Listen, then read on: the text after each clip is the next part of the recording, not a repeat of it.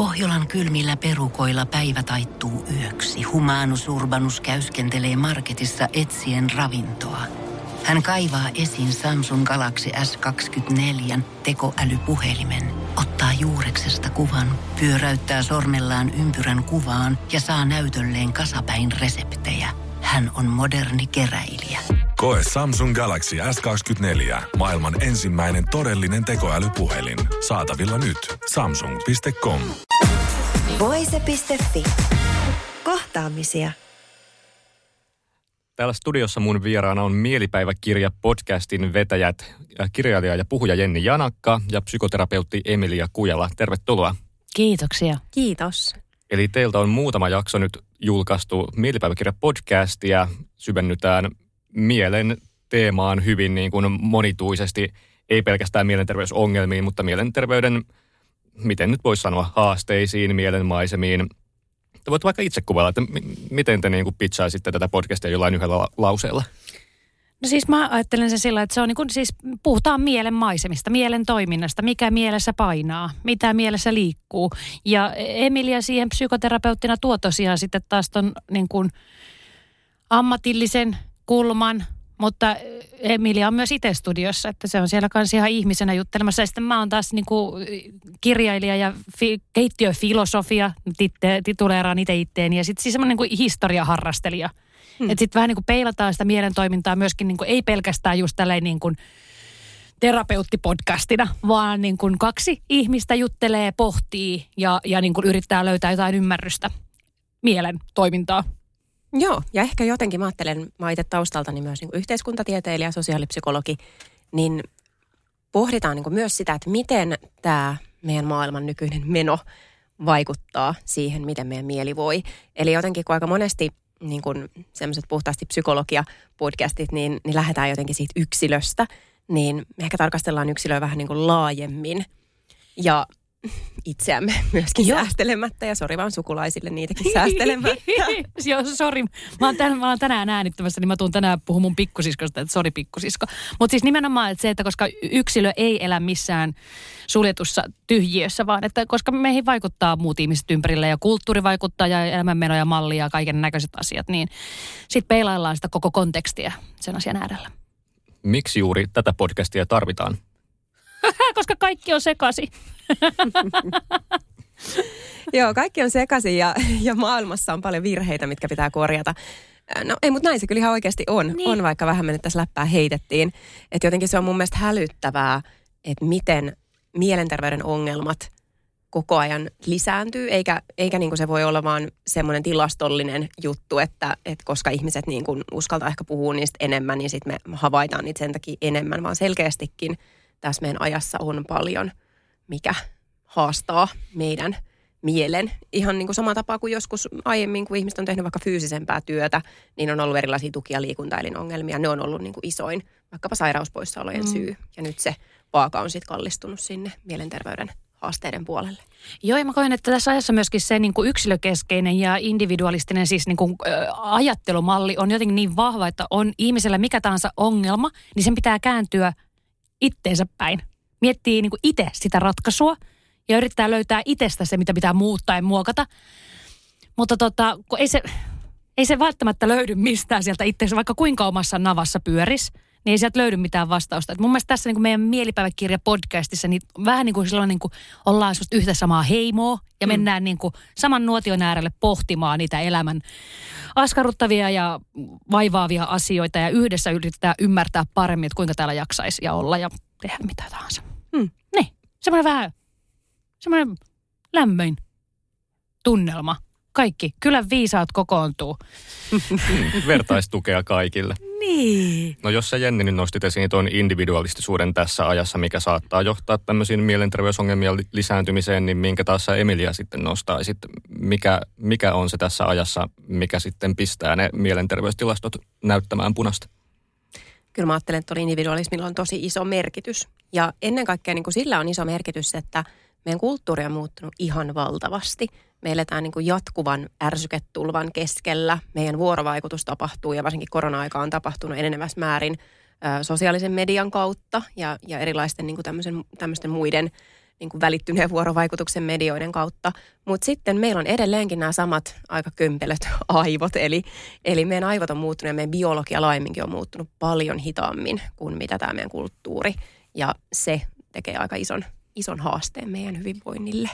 Joo, mä heittäisin tänne vielä sitten niinku ton kapitalismin ja konsumerismin sillä tavalla, että meidän ö, yksilön ajasta kilpailee nykyään niin moni eri asia. On se sitten sosiaalinen media, ö, iltapäivälehdet, on se sitten kaverit, harrastukset, ystävät, Netflixit, muut suoratoistopalvelut, kirja, äänipalvelut, audio, meidänkin podi kilpailee kaikkien ihmisten, että hei muuten nyt tämän jälkeen, niin sitten siirryt sinne kuuntelemaan meidän podcastia.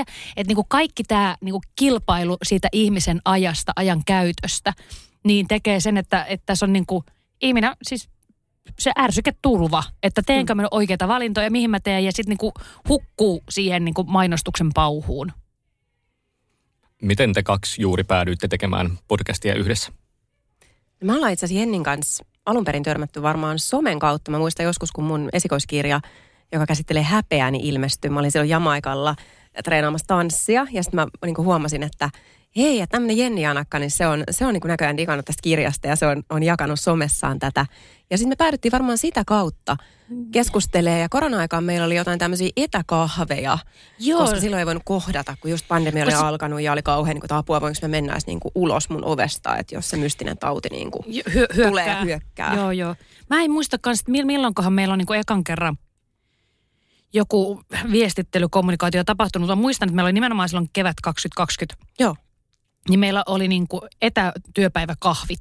kyllä. Ja sitten mä pääsin osallistumaan sun etäsynttäreen. Ja on mä haastattelin mun kateuskirjaan sua. Eikö niin taisi ollakin? Joo, Kyllä. hyvä. Tämmöistä kahden tuttavan hölinää a- a- radioaalloille, kun tässä muistellaan vanhoja. Kyllä. Kyllä, sä olit mun etäsynttäreillä, sitten Joo. mä haastelin sua mun kirjaan. Ja sitten me ollaan pidetty Insta-livejä, useampikin Niin niin ollaan. live yhdessä ja jengi on tykännyt niistä. Joo. Ja jotenkin mietittiin, että hei, että tässä on niin jotain hyvää dynamiikkaa. Ja mä jotenkin tykkään tosi paljon siitä, että Jenni ei edusta mun semmoista niin kuin psykologiaa ja psykoterapia tiedekuplaa millään tavalla, vaikka Jenni on niin kuin kirjoittanut samantyyppisistä teemoista kuin mäkin, mutta jotenkin niin kuin silloin mun mielestä ihan mieletön lisäarvo meidän yhteistyölle, mm. että et me niin kuin katsotaan vähän laajemmin kuin siitä yksittäisestä pienen pienestä kuplasta, vaikka jostain omasta kuplasta käsin varmasti niin. puhutaan ja kuplista käsin, mutta, mutta jotenkin niin kuin, että se on tärkeää. Joo, ja mulla tuli itse asiassa tähän tämä meidän podcastiin, niin kun mulla on tulossa taas sitten ensi syksynä empatiakoulu, mikä on taas paljon samaa kuin mitä suorittaja mieli Emilian kirjassa. Niin tota, paljon samaa tematiikkaa. Niin sitten tuli jotenkin se, että koska mä oon semmoinen, mä, niinku, mä oon arkinen paasaaja, mutta tekstillisesti ja tyylillisesti mä puhun, niin mä oon semmoinen niin kuin, tiedettä popularisoiva niin kuin, pakinapaasailija. Niin sitten mulle on niinku ihanaa ollut tehdä tätä mielipäiväkirjapodcastia Emilian kanssa, koska mä tiedän, että sieltä tulee niinku ammatillista tulitukea. Että mä saan enemmän myöskin niinku rönsyillä ja, ja testailla kaikkia ideoita ja ajatuksia, heitellä kysymyksiä ja palloja. Niin sit se, on niinku, se rikastuttaa myöskin sitä niinku kuulijan kokemusta. Onko teillä tullut jotain ihan erimielisyyksiä, että toinen sanoo, että ei asia on näin, toinen sanoo, että ei, mutta kun asia on näin, kun tiedeyhteisö sanoo näin ja toinen sanoo taas jotain toista. No siis si- sikälihän me ollaan niinku molemmat tiedeyhteisön niinku samalla puolella, että kumpikaan meistä ei esimerkiksi usko hopeaa veteen. Niin, niinku si- sikäli ei sen tyyppistä, niinku, Joo, en mä muistakaan se olisi tullut. molemmat ollaan otettu koronarokote. Kyllä. Niin. Että niinku, se on vähän niin kuin vaan kulma, että mi- mistä, pikkasen eri kulma niin kuin Kyllä. Tiede, tieteen äärelle.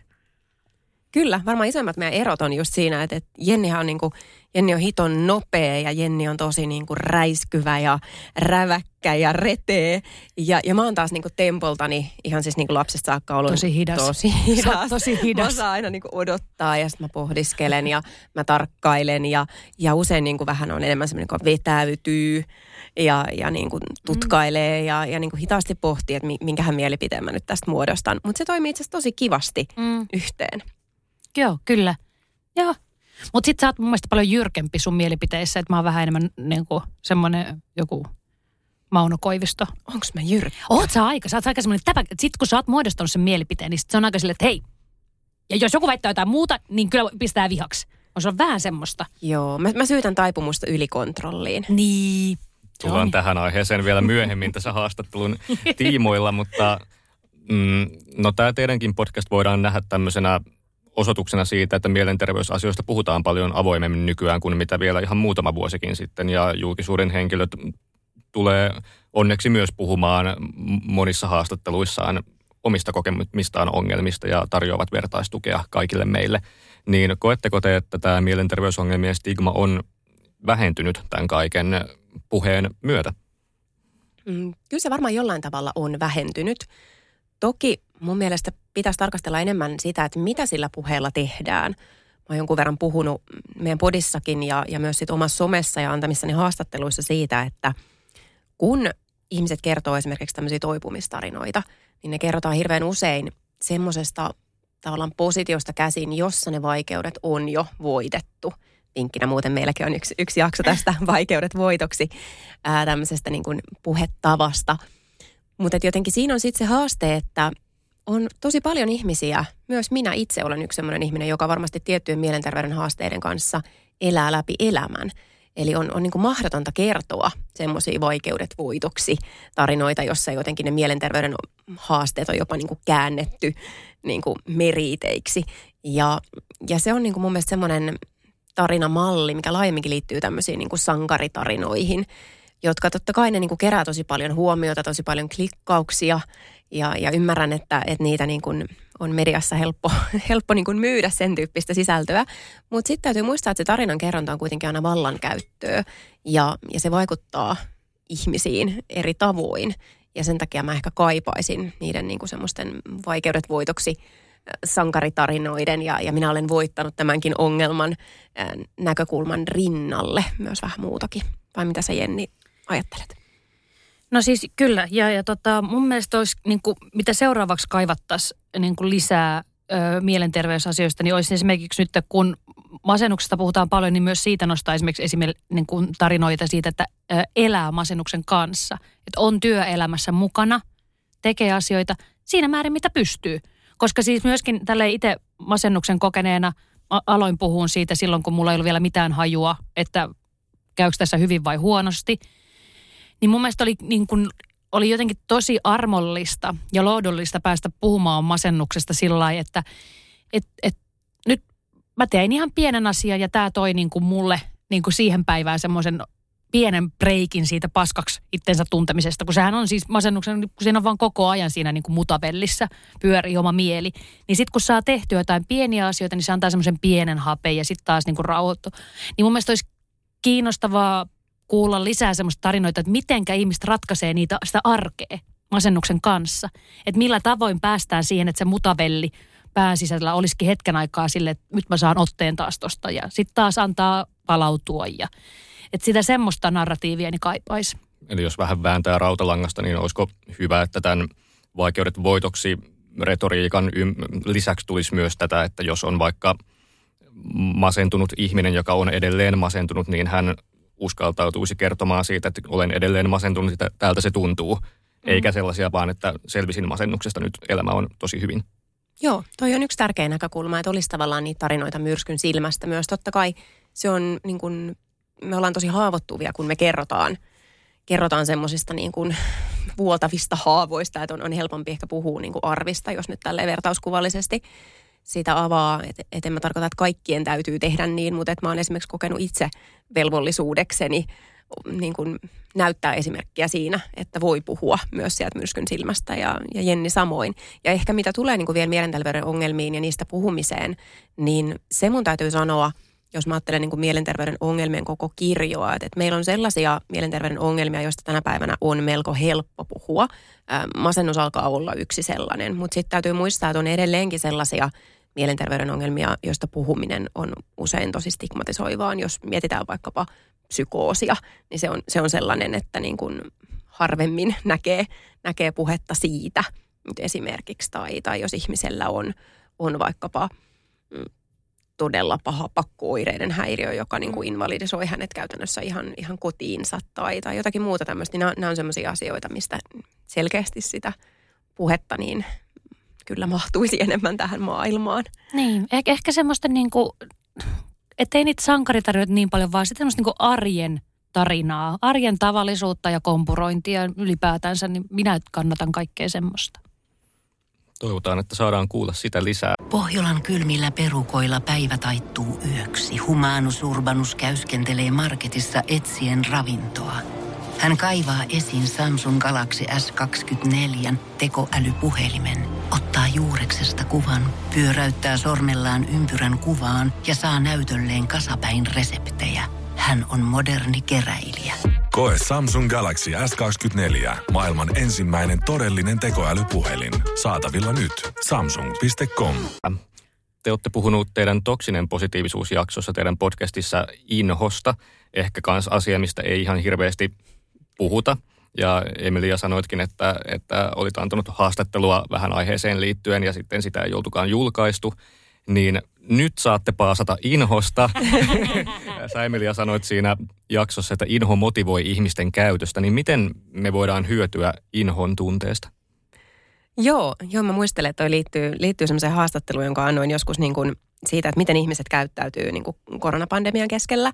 Ja, ja oli niin kuin tehty tutkimusta siitä, että, että itse asiassa inho on tosi tarpeellinen tunne silloin, kun ihmiset elää pandemian keskellä. Että kun tunnetaan inhoa toista ihmistä kohtaan, niin se auttaa niin kuin vetäytymään vähän kauemmas ja sillä tavalla suojelemaan itseä ja omia läheisiä niiltä taudin aiheuttajilta. Ja tämä ei ollut varmaan kauhean trendikäs, vaikka se oli tieteellisesti ihan kestävällä pohjalla tämä, tämä näkökulma.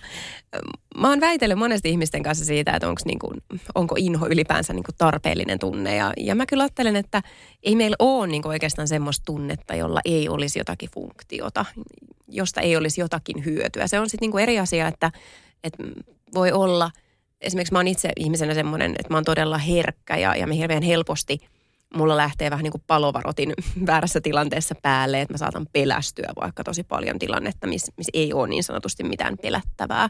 Ja, ja se on sitten tavallaan toinen, toinen kysymys, että, että onko se tunnereaktio niin kuin suhteessa siihen tilanteeseen vai onko se vähän niin kuin väärä hälytys. Mutta, mutta kyllä kaikkia, kaikkia tunteita tarvitaan.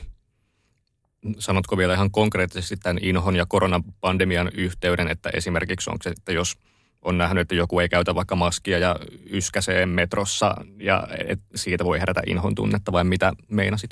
Joo, se voisi olla just, just tämmöistä, että, että huomaa, huomaa, että toinen vaikkapa yskii tai, tai pärskii tai, tai muuta.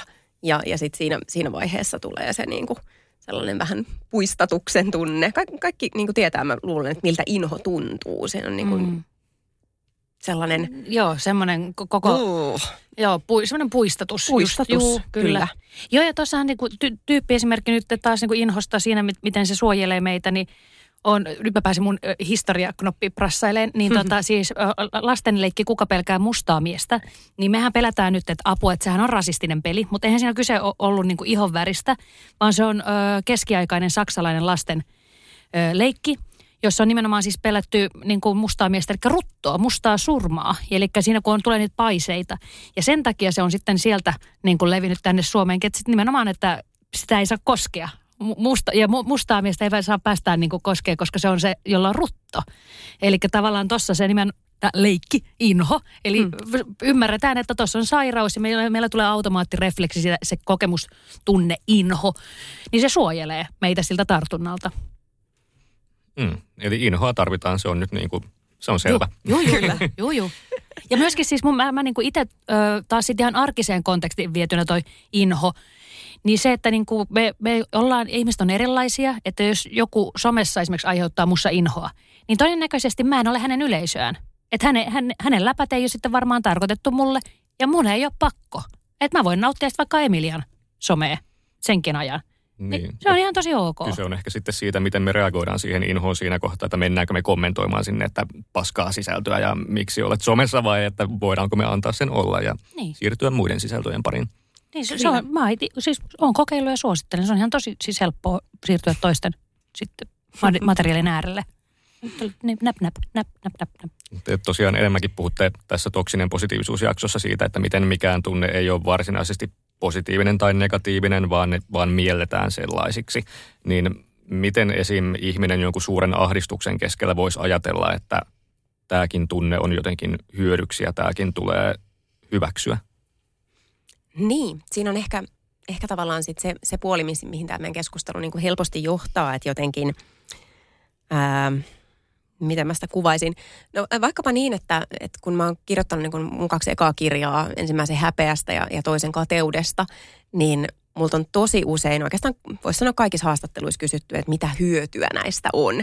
Eli jotenkin jos aikaisemmin häpeästä ja kateudesta ei ole puhuttu niin paljon, niin, niin nykyään tämmöisistä negatiivisiksi luokitelluista tunteista halutaan usein puhua just siitä näkökulmasta, että mikä, mikä hyöty niistä on, mitä, miten ne voi tehdä meistä parempia ihmisiä, kun me tutustutaan niihin. Ja, ja se on totta kai yksi näkökulma, mutta, mutta mä ajattelen niin kuin, että ihan vaan niin kuin sen ymmärtäminen, että miten, miten tunteet toimii, niin se on, se on usein paikallaan. Ja nyt jos niin kuin ihminen on siellä ahdistuksen silmässä, kamppailee sen, kamppailee sen ahdistuksensa kanssa, niin harvoin siinä tilanteessa on, on niin semmoinen fiilis, että hei, tämähän onkin itse asiassa tosi hyödyllinen ja tämähän onkin tosi tarpeellinen tunne, tämä, tämä ahdistus. Se on ihan ymmärrettävää, että se tuntuu niin kuin epämukavalta. Mutta sitten siinä on se haaste, että jos me aletaan niin kuin luokitella tunteita – että tämä on hyvä ja tämä on huono, tästä pitää päästä äkkiä eroon. Niin mitä me tiedetään tunteiden säätelyyn liittyvästä tutkimuksesta, niin siellä on hyvin selkeä näyttö siitä, että tunteiden välttely on pidemmän päälle tehoton strategia. Eli kun me luokitellaan tunteita positiivisiin ja negatiivisiin, niin hirveän helposti se tarkoittaa meille sitä, että siellä on hyviä ja huonoja, suotavia, ei-suotavia, myönteisiä ja kielteisiä mitä ikinä synonyymejä me täällä keksitäänkään. Ja se monesti vaikuttaa meidän käyttäytymiseen niin, että me aletaan välttelemään. Ja kun ahdistusta eikä mitään muutakaan hankalaa tunnetta elämässä ei voi välttää, niin, niin sen takia on tosi hyödyllistä, että ei, ei niin kuin täysin tarvitse joka hetkistä ahdistustaan syleillä, mutta pikkusen pureskelee sitä ahdistuselefantia niin kuin pienempiin palasiin ja opettelee tutkimaan, että mitä tämä mun ahdistus on oikeastaan syönyt, mistä tässä on kyse. Mm.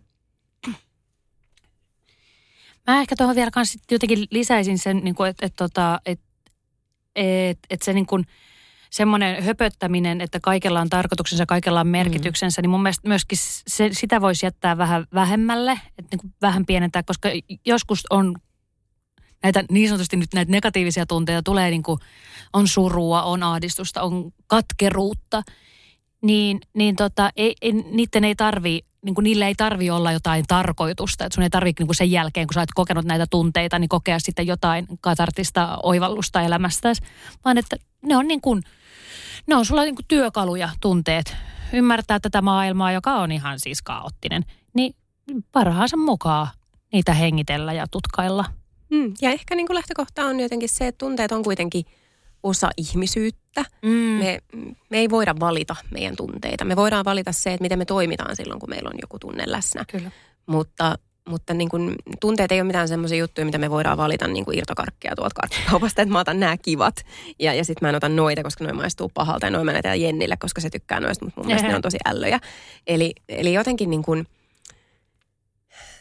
mä tarkoitan ehkä sitä, sitä sillä, että, että opettaisiin ymmärtämään, että miten tunteet toimii. Että ymmärrettäisiin vaikkapa tämä, että tunteet nyt on jotakin, mikä meissä tapahtuu seurauksena siitä, että esimerkiksi ympäristössä tapahtuu fysikaalisia muutoksia mm. ja sitten meidän mieli tekee niistä tulkintoja ja tai, tai su- reaktioita. Tai tapahtuu suolistossa muutoksia. Kyllä. Suomalaisten suosikkiaihe suolisto. Mutta niin, se ympäristö voi olla sisäinen tai ulkoinen. ei, ei, ei ole tulossa. Pitäisiköhän, se, pitäisiköhän tehdä ihan toinen kausi sen takia, että voidaan puhua suolistosta. Mutta siis itsehän, niin kun mä tota tunteita lähdin ö, kirjaan purkamaan just siitä näkökulmasta, että kun, ö, miksi meillä ylipäätänsä on tunteet. Et niin kun, kun, koska evoluution kannalta, niin kun, kun siis elämähän on ihan todella kallista elämä. Ja sitten taas niin kuin, se on myöskin niin kuin laiskaa, että niin kuin evoluutio pyrkii koko ajan niin kuin priorisoimaan, että mikä on oleellista ja turha jätetään pois. Ja jostain syystä tässä kun ihminenkin täällä on joku, joku sen aikaa täällä pallolla ollut, niin silloin edelleen on tunteet. Eikä ne ole mihinkään lähdössä, vaan päinvastoin, että on nyt nykytiede tietää sen, että lähestulkoon kaikki nisäkkäät tiedetään, että ne pystyy kokemaan iloa, surua, vihaa, katkeruutta, ei katkeruutta kuin kateutta, ja, ja myöskin moni lintulaji ja myös kalalaji. Eli meillä on niin kuin, tiede on niin kuin lisännyt sitä, että myös muilla ihminen ei ole mitenkään joku erikoislaji sen suhteen, että meillä on tunteet. Eläimiltä löytyy koko ajan niin kuin sitä, että niillä on myöskin tunteita. Joten vissiin niillä tekee jotain. Joo, ja siis useinhan tunteiden ohjaama tiedon käsittely ja niin kuin laajemminkin toiminta on aika nopeata. Että vaikka kun puhuttiin tuosta inhosta, niin jos nyt sä siinä pärskisit ja, ja köhisit, niin todennäköisesti se mun inhon ohjaama reaktio, semmoinen tietty vetäytyminen, tulisi nopeammin kuin semmoinen reaktio, jota mä niin kuin mietin, että no mitä, mitähän toi nyt tarkoittaa, kun se tolleen tuossa tekee, että, onkohan toi nyt niin kuin uhka vai mahdollisuus. Kuinka pitkälle lentää pärskeet tässä. Kyllä, ja, niin, niin. alkaisin kalkuloimaan. Eli, eli tavallaan sitä tunteiden ohjaamaa toimintaa myös tarvitaan. Okei, on tilanteita, missä on sitten ihan hyvä niin, kuin, niin sanotusti ajatella ennen kuin toimii. Mutta samalla tavalla, jos täällä kuuluisi nyt kova pamaus, niin kuin mä olin viime, viime torstaina yhdessä kaalassa, missä kuului semmoinen kova pamaus ja niin kuin kaikki muutkin reagoi siihen silleen, että oli niin kuin valmiit juoksemaan ovelle saman tien, niin siis sehän oli tosi tarpeellinen tunteen ohjaama reaktio. Että ei siinä aleta niin kuin miettimään, jos se oli konfetti, tämmöinen pamaus muuten. Pe- pe- pelottava konfetti. Kyllä, kaikki on. Konfetit uhka vai mahdollisuus Kyllä. voi myös kysyä. Kyllä. No Emilia, tämän ohjaan erityisesti sulle tämän kysymyksen psykoterapeuttina. Mitä semmoisia mielenterveyteen liittyviä myyttejä on sitkeässä edelleen, mitkä sä haluaisit kumota? No varmaan yksi keskeisimpiä myyttejä, mikä on mulle ainakin itselle niin kuin henkilökohtaisesti rakas, rakas myytti on, on semmoinen, mikä liittyy toimintakykyyn. Eli jos me katsotaan sitä, miten esimerkiksi terveydenhuollossa usein arvioidaan sitä, että miten ihmisellä menee, niin, niin hyvin tyypillistä on se, että katsotaan sitä, että millainen ihmisen toimintakyky on. Ja jos ihminen vaikuttaa siltä, että hänen ulkoinen hapituksensa on siisti, hän jaksaa käydä töissä, harrastaa, jos hänellä on lapsia, jaksaa hoitaa niitä, mitä ikinä semmoisia niin ikään kuin normaalin toimintakykyisen ihmisen asioita voidaan ihmiseen liittää, niin usein ajatellaan, että no eihän tässä mitään, että sillähän menee vielä aika hyvin. Ja tämä on sellainen mun mielestä niin kuin valitettava myytti, että me ei nähdä sinne niin kuin pärjäävän pinnan alle. Me ei nähdä sitä, että, että on ihmisiä, jotka itse asiassa mitä, mitä niin kuin paremmin menestyvän vaikutelman he antavat, mitä reippaammin he tuolla porskuttavat eteenpäin, mitä, mitä siistimpi heidän kotinsa on ja niin edelleen. Mitä enemmän he tekevät töitä, niin sen huonommin heillä itse asiassa menee. Ja mä esimerkiksi itse kuulun, kuulun juuri tähän tämmöiseen high functioning porukkaan. Ja on, on kärsinyt siitä aika paljon elämässäni, mutta huomaan myös psykoterapiatyössä, että kohtaan todella paljon ihmisiä vastaanotolla, jolla on ihan sama ongelma. Eli he saattaa jopa kokea, että heidän oireiluaan ei oteta todesta tai, tai he saattaa niin kuin miettiä, että he ei ole tarpeeksi kipeitä ansaitakseen terapiaa tai, tai jotakin muuta, muuta apua. Ja tämä on mun mielestä yksi semmoinen niin kuin keskeinen myytti, mitä, mitä soisin pöllyytettävän, että Eli puhutaanko siis suomeksi korkean toimintakyvyn masennuksesta? Joo, voidaan puhua korkean toimintakyvyn masennuksesta, voidaan puhua myös korkean toimintakyvyn ahdistuksesta, joka on ehkä semmoinen vähän vähemmän huomiota, huomiota saanut. Saanko mä ykkäröidä täältä väliin? Saat. Todellakin. Mä tuli myöskin tässä, kun ö, joku viikkoja sitten meillä oli, päästiin olemaan Emilian kanssa samassa tilaisuudessa, oltiin tota, Mikkelissä, oli, järjestettiin tilaisuus, mikä oli taas itsemurhien ehkäisy. Ja tota, minä juonsin ja Emilia puhui ja, ja tota, todella kiinnostavia puheenvuoroja, todella kiinnostavia kohtaamisia sen päivän aikana. Ja mä myöskin kuulin sitä, että myös se, että niin kuin itse kirjoittanut empatiasta, niin empatia on tässä kohtaa vähän epäreilu. Koska niin kuin myös se, että jos ihminen ei ole niin kuin, ei ole empaattisen, tai se, se ei ole niin kuin sen näköinen, että se herättää siinä diagnosoijassa empatiaa, niin se saattaa vaikeuttaa sitä, että saako se ihminen hoitoa vai ei. Huomataanko hänen tarve hoidolle vai ei. Eli siis niinkin typerä asia kuin meidän ulkoinen hapitus, meidän keho, millainen, onko ylipaino, alipaino, niin se vaikuttaa siihen, että mitenkä se, joka tekee sitä ö, tulkintaa siitä avun tarpeesta, niin aktivoituuko hänen niin empatiatyökalut. Ja, ja tämä on mun mielestä semmoinen, että, että tota, kaikille saatana apua. Joo, mutta mä, mä siis tunnistan, tunnistan ton hyvin. Ja jotenkin mä mietin esimerkiksi meidän nuoria, että, että miten nuorten mm. mielenterveydestä puhutaan ja laajemminkin siitä, että miten nuorilla menee, niin hyvin tyypillisesti siinä uutisoinnissa nyt esimerkiksi, jos, jos sitä puhetta tarkastelee vaikka uutisten tasolla, niin siellä korostuu niin kuin tämä tämmöinen menestysdiskurssi, eli, eli tämmöiset nuoret, jotka jo varhain, varhain tota noin, kirjoittaa monta laudatturia ja, ja perustaa startup-yrityksen tai heistä tulee menestyneitä somevaikuttajia tai mitä ikinä. Ja sitten sit siellä korostuu se äärimmäinen pahoinvointi. Mhm. Mm-hmm. Usein myös semmoinen pahoinvointi, mikä häiritsee yhteiskuntarauhaa, esimerkiksi väkivalta, tämän tyyppiset asiat. Ja mä niin ymmärrän tämän, että nämä asiat herättää huomiota, mutta sitten meidän täytyisi myös muistaa, että monesti meidän yhteiskunnassa on sellaisia niin sanottuja hiljaisia kärsijöitä, jotka vaikuttaa ulospäin hyvin, hyvin toimintakykyisiltä, hyvin pärjääviltä. Se avun pyyntö voi olla hyvin hiljainen ja siihen me ei aina osata reagoida osaltaan juuri tämän toimintakyky asian vuoksi.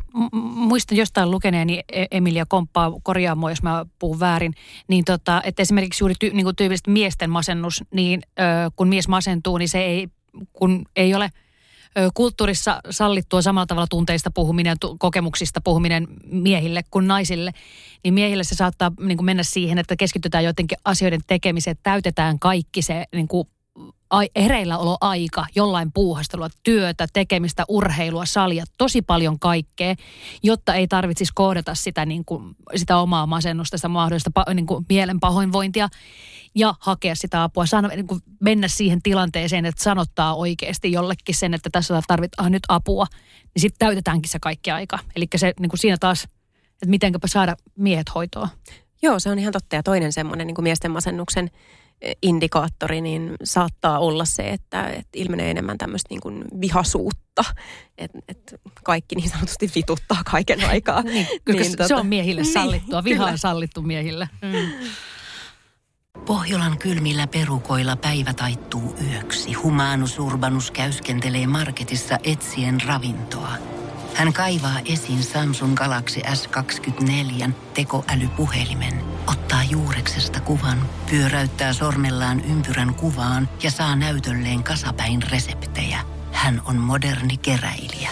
Koe Samsung Galaxy S24. Maailman ensimmäinen todellinen tekoälypuhelin. Saatavilla nyt. Samsung.com. Niin, isoja ongelmia. Miten, miten saada kaikki avun piiriin. No sitä nyt ei ehkä tässä lähdetä ratkomaan, se on niin, olisi jo toisen, toisen, paik, toisen haastattelun paikka sitten siinä, mutta Nopea viisi minuuttia, niin ratkaistaan kaikkien mielenterveysongelmat. Nimenomaan, mutta minä nyt cutting this off, joten emme pysty siihen kuitenkaan, eikä mene eteenpäin. Tota, Jenni, sä oot aiemmin vetänyt Himokast-podcastia, eli seksiin ja seksuaalisuuteen keskittyvää podia, niin miten sen tekeminen eroaa taas sitten mielipäiväkirjasta? E- eri tyyppi, kenen jutella. Ei se, ei se tota ihan hirveästi. Seksipodissakin ja seksiä harrastaessa monesti tarvii mieltä mukaan myös. Niin, tota, niin, niin. Siis onhan se niinku, tämä on ollut sikäli kivaa tämä mielipäiväkirjan tekeminen, että tämä on rytmiltään niinku rauhallisempaa keskustelua, kun taas se niinku himokast, kun se silloin 2018 pistettiin se konsepti pystyyn ja, ja, ja niin kuin suunniteltiin, millainen, millaisia ne jaksot on, millainen se jakson rakenne on. Niin se on temmaltaan erityyppinen, mutta muuten niin hyvin samantyyppistä sitä on tehdä kuin tätäkin. Et kiva on päästä jut... Siis mä tykkään jutella seksistä ja mielestä. Noin. Tässä on mulla ura. Ku, kummasta on hankalampaa puhua avoimesti omasta seksielämästään vai omista mielenliikkeestään? Ei, mulla on joku vipu pois päältä tuolta pääkopasta, että mulla, ei, mulla on helppo puhua ihan kummastakin, että jos se on analiseksi tai sitten masennus, niin tota, itse tuohaiset ajatukset tai tappipyllyssä, niin molemmat on ihan ok aiheita mulle. Onko se ollut aina niin? Onko se ollut aina yhtä rohkea puhumaan? Oon mä kyllä aina ollut. Me, ja, ja jotenkin, et, musta tuntuu, että me, meidän perheessä, no siellä ei puhuta seksistä ja tämmöisistä, mutta me puhutaan niin tosi paljon – niin kuin tosi rennosti ja ymmärtävästi kaiken näköisistä asioista. Mä veikkaan, että se on tullut kyllä sieltä, että tarkkaile millainen mun pikkusisko esimerkiksi on, niin kyllähän me niin kuin höpötellään ihan samalla tavalla suitsait. Sillähän mä uskallankin esimerkiksi pikkusiskon asioista puhua meidän mielipäiväkirjapodcastissa ja on himokastissakin puhunut, koska mä tiedän niin kuin sen, että hän on semmoinen saman sorttinen, että eipä häiritte, kun tärkeää, että asioista puhutaan ja, ja sitten jos siinä joku löytää jonkun ratkaisun tai avun tai idean itselleen siinä samalla hyvä. Jos ei, ihan sama. Hmm. Hei, mennään tähän loppuun vielä. Emilia Kujala, sun kirjaan, mikä julkaistiin tammikuussa, Suorittajan mieli. Mm, mitä riskejä on siinä, jos elää elämänsä suorittamismentaliteetilla? siinä, saat, siinä saattaa menestyä.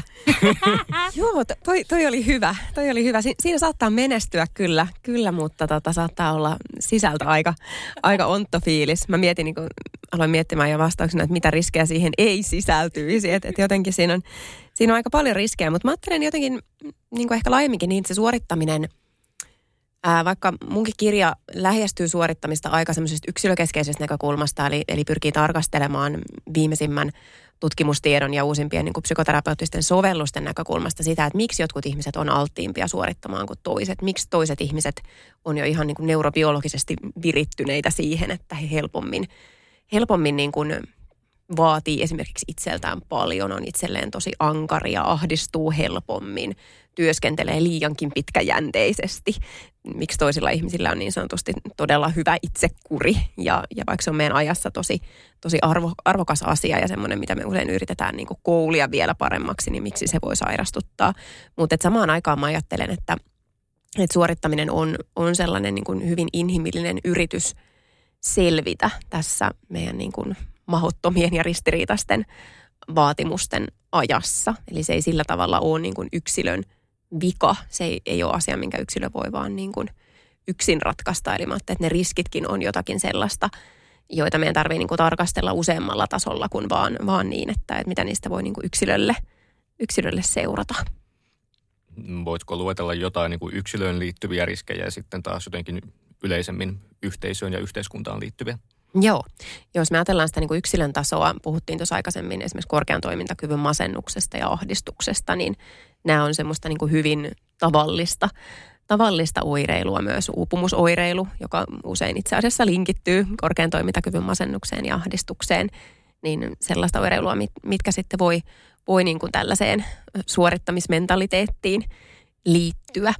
Ja jos mä ajattelen niin kuin meidän yhteiskuntaa, sitä miten meidän ajassa – jotenkin nähdään ihmisyys ja ehkä, ehkä niin kuin jotenkin se, että millainen on hyvä ihminen, niin musta on pitkään nyt tuntunut siltä, että meidän ajan kuva on se, että hyvä ihminen on yhtä kuin itsensä hallitseva ihminen, joka, joka niin kuin hyvin määrätietoisesti kehittää itsestään parempaa versiota, etenee kohti itselle merkityksellisiä tavoitteita, menestyy ja mielellään menestyy aika kapeasti määritellysti. Eli menestyksen mittareita voi olla just se vaikkapa, että minkälainen tutkinto on, mitä saavuttaa mahdollisimman nuorella iällä, kuinka paljon niitä someseuraajia on tai, tai jotakin muuta tämmöistä. Ja mä ajattelen yhteiskunnan tasolla se on myös ongelmallista, koska se on, on viesti toisille ihmisille siitä, että minkälaisena sä kelpaat, minkälaisena sä tuut nähdyksi. Mm. Niin, yhteis- yhteiskunnallisella tasolla tuossa varmasti myöskin toi, että niin kuin se suorittajan niin kuin, ö, mitä haasteita siinä on, niin siinä on se, että on mielenterveysongelmia lisääntyy, mitä me tällä hetkellä nähdään. Eli kun meillä on pidempään tässä ollut jo semmoinen kulttuuri, missä niin kuin nimenomaan se, että ole 2.0 versio mm. itsestäsi, ole pikkasen enemmän, tee paremmin – niin, niin, tota, niin sitten sit tulee näitä, että ihmiset uupuu, masentuu, burnoutti. Siis niin kuin, eihän, eihän se tervettä. Niin, ja sitten siinä on tavallaan se, että jos me lähdetään sitten hoitamaan niitä mielenterveyden mm. pulmia, niin niistäpä toipumista ei voikaan sitten suorittaa. Ei. Se on, se on testattu niin kuin mulle ja Jennillä henkilökohtaisesti ja, ja myös tota, huomaan niin kuin terapiatyössä terveisiä vaan, vaan kaikille tota, asiakkaille, että, että niin kuin ollaan käyty aika monia tämmöisiä pään, pään seinään hakkauskeskusteluja siitä, että kuinka kauan toipuminen kestää ja miksi minä en ole jo terve ja miksi ei sitä tätä ja tuota. Ja tuolla ihmisellä toimi toi ja, ja tämä löysi avun siitä ja tästä ja tosta ja miksi mulla vieläkin näin. Eli palaan nyt vähän myös näihin toipumistarinoihin ja laajemminkin tähän niin kuin self-help-teollisuuteen, jossa meille kyllä tarjotaan paljon erilaisia vinkkivitosia ja erilaisia menetelmiä. Tai me ajatellaan, että nyt kun mä teen jonkun tämmöisen radikaalin oivalluksen elämästä siitä, mikä elämässä on tärkeää tai löydän juuri ratkaisevan ää, rautatason, niin sitten, sitten kaikki, kaikki paranee ja, ja niin kuin meidän ajassa on paljon, paljon hyvää, paljon niin kuin välineitä semmoiseen itsetutkiskeluun, mutta, mutta valitettavasti näitä kaikkia voidaan, voidaan käyttää myös niin kuin suorittamiseen ja, ja jopa niin kuin semmoisesta hyvää tekevistä asioista, kuten vaikkapa jostain meditaatiosta voi, voi tulla suoritus ja silloin se ei enää palvelekaan sitä niin kuin alkuperäistä tarkoitustaan. Ja niin kuin sanottu, se toipuminen ei ole mikään asia, mille voi asettaa niin kuin selkeän tavoitteen ja selkeän päätepisteen, että tähän mennessä mä olen, mm. olen toipunut tällä ja tällä mittarilla. Että se, on, se on jotain semmoista, missä itseni kaltaiset suorittaja-ihmiset joutuu niin kuin nöyrtymään aika paljon siihen, että tämä on jotain, mitä mä en voi käsikirjoittaa, tämä on jotain, mitä mä en voi täysin ennustaa, tämä on myös jotain, mihin mä en voi täysin itse vaikuttaa. Mä voin tehdä asioita, ei, en tarkoita, etteikö yksilö voisi yhtään mitään tehdä, mutta sitten on myös sellaisia asioita, mitkä on vähän niin kuin Herran haltuun, että niihin, niin. niihin moni muukin asia vaikuttaa. Nopea haluan tähän vielä lisätä myöskin, kun menin heittämään sen läpän, että, että mitä haittaa voi olla suorittajan mielestäni menestyä. Niin, niin juuri myöskin sitten se, että kun, kun meillä on tätä narratio menestyspuhetta ja tätä kaikkea, ja sitten, että kun teet paremmin ja pinnistät vielä pikkasen enemmän ja vähän enemmän ruoskit ja paremmin ja rangempalla ruoskalla, niin sitten menestyt. Mutta kun menestyminen, niin se voi olla riippua niin paljon niin kuin tsäkästä. Siis valtaosa siitä, että onnistuuko sillä omalla panoksellaan vaikuttamaan kuinka paljon siihen, niin kuin, miten se oma vaikka nyt jos ajatellaan urallisesti, kuinka se oma ura menee eteenpäin, niin siihen vaikuttaa todella paljon tsäkä, mutta niin kuin siihen sä et pysty vaikuttaa. Sitten on ruoskittu ihan turhaa ja sitten siinä tulee se, että jos sä niin ruoskit itse sen takia, että mun pitää tehdä enemmän, enemmän, enemmän, jotta mä pääsen jonnekin, mutta jos se onnenkantamoinen ei osu vaan kohdalle, niin sitten siinä tulee niin kuin inhoista itteensä kohtaa, että mikä mussa on vikana, mitä mä teen väärin, kerta mä teen, mä kulutan itteeni koko ajan ihan loppuun, mutta niin kuin tämä ei silti lähde. Niin se on niin kuin, kohdalle ei vaan satu. Se onnenkaan. Sattuu paskaa sekä. No tunnustaudun itsekin tällaiseksi suorittaja-ihmiseksi, niin meillähän on sitten ominaista, että on just pääsisällä semmoinen hyvin vaativa ääni ja semmoinen, että teen näin, suorita ja sitten just kaikki muuttuu paremmaksi ja sinusta tulee parempi versio itsestäsi koko ajan. Niin ja Emilia Kujalla tätä kutsut myös sisäisen diktaattorin ääneksi tuossa suorittajan mielikirjassasi, niin miten tämän tämmöisen sisäisen diktaattorin, jos ei kokonaan pysty häätämään, niin edes jotenkin vaimentamaan? Joo, sehän on usein meillä niin kuin intuitiivisesti ensimmäinen, ensimmäinen ajatus on, että nyt mä niin kuin työnnän tämän pois. Mä päätän, että, päätän, että tota, tämä saa lähteä, lähteä mutta se, sekin me on huomattu tutkimuksissa, että se usein toimii, toimii aika huonosti ajatusten kanssa. Eli, eli sen takia mä ajattelen, että ajatuksiin kannattaa opetella suhtautumaan uudella tavalla sen sijaan, että yrittää niitä ajatuksia niin kuin tavallaan muokata tai yrittää päästä niistä kokonaan eroon. Me ollaan tota, itse asiassa meidän ihan ekas jaksossa vähän puhuttu näistä erilaisista äänistä meidän, meidän pään sisällä, joista yksi voisi olla just, just tämä diktaattori. Ja, ja mä kutsuisin ehkä ihmistä joka tunnistaa tämän sisäisen diktaattorin tai sisäisen mursun tai minkä, minkä ikinä sitä tunnistaakaan siellä, siellä päänsä sisällä huutelevan, niin tutkiva vähän niin kuin laajemmin sitä, että millaisia on ne asiat tyypillisesti, mitä tämä diktaattori sanoo, millaisissa tilanteissa hän on hereillä ja toisaalta myös kiinnittää huomiota siihen, että mitä muita ääniä siellä on. Ja tämä on nyt, tiedän, että tämä voi kuulostaa tyhmältä, mutta meillä esimerkiksi hyväksymis- ja omistautumisterapiassa käytetään usein tämmöistä bussimetaforaa, eli, eli ajatellaan, että me ollaan bussikuskeja ja siellä meidän bussin kyydissä on erilaisia tyyppejä. Siellä voi olla tämä sisäinen diktaattori, jolla on ne tietyt jutut. Ne on usein aika vaativia juttuja, ne on usein sellaisia juttuja, joita kuuntelemalla me just kuvitellaan, että nyt mä niin kuin tuun paremmaksi ihmiseksi, kun mä otan tästä opiksi, mutta näinhän se ei mene. Sitten siellä voi olla jotakin muitakin matkustajia. Siellä voi olla vaikka Rempse, Jenni, Janakan ääni siellä meidän, meidän bussissa tai sitten siellä voi olla joku, joku muu. Todennäköisesti on semmoisia tyypillisiä matkustajia, jotka on siellä niin kuin jatkuvasti kyydissä. Sitten on semmoisia, jotka on välillä vaan käymässä. Joo. Semmoisia, kato ne, jotka sieltä uikuttaa, että et laittanut vilkkua tarpeeksi ajoissa. Joo, joo sekin voisi mennä vähän ehkä sinne diktaattoriskeneen. Ainakin mulla se perfektionisti menee, menee sinne.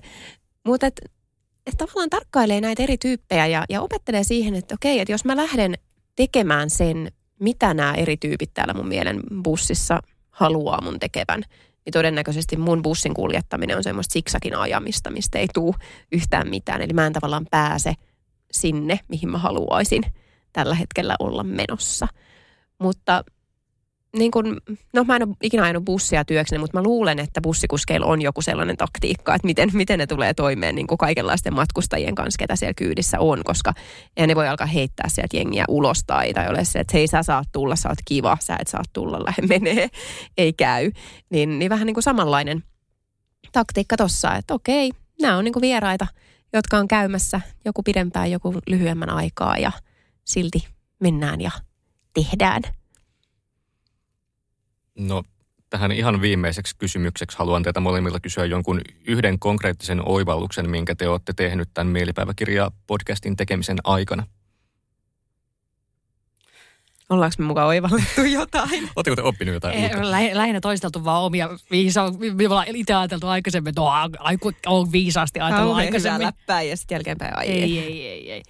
Tota, joku konkreettinen. Mm. Niitä on tullut. Kyllä niinku pääse niinku... Saa olla myös epäkonkreettinen. Mulla ehkä itsellä tulee mieleen sellainen, että, että niin kuin oikeastaan lähtöisin siitä palautteesta, mitä on ihmisiltä saanut, jotka on noita jaksoja kuunnellut. Et monesti kun mä olen ollut äänittämässä, niin mä oon miettinyt, että okei, vitsi, tulipa puhuttua nyt jotain tämmöistäkin. Ja eihän niin kuin kukaan varmaan tajuu nyt tota kakkelaa, jos mä oon vaikka jotain omaa henkilökohtaista ajatustani pohtinut. Ja sitten sit ihmisiltä voi tulla palautetta just siitä, ja se onkin resonoidut. Niin jotenkin se niin kuin muistuttaa siitä, että hetkinen, että me ihmiset ei olla loppujen lopuksi niin erilaisia. Et usein kun me kohdataan vaikka mielenterveyden ongelmia, niin me käännytään sisäänpäin ja meillä tulee niin kuin ajatus, että mä oon ainut ihminen maailmassa, joka on, on näin kurja, jolla on näin, näin kamalia ajatuksia, näin, näin ilkeä sisäinen diktaattori siellä päänsä sisällä. Ja sitten kun näistä asioista puhuu, niin huomaa, että itse asiassa me ollaankin tosi samanlaisia. Se on tosi inhimillistä se, myös se kärsimys, mitä me, mitä me siellä oman päämme todellisuudessa ehkä päivittäinkin eletään todeksi. Mä antaisin täältä sen sitten taas niinku konkreettisen, mikä oivallus on tullut Emilian kanssa työskennellessä. Ihanaa ensinnäkin pääsy, päästä niinku työskentelemään ihmisen kanssa, joka pohtii paljon samanlaisia asioita kuin itsekin, ja, mutta eri kulmasta, niin se on ollut tosi omaa ajatusmaailmaa rikastuttavaa. Mutta siis niinkin yksinkertainen asia kuin niinku puhelimen pois laittaminen.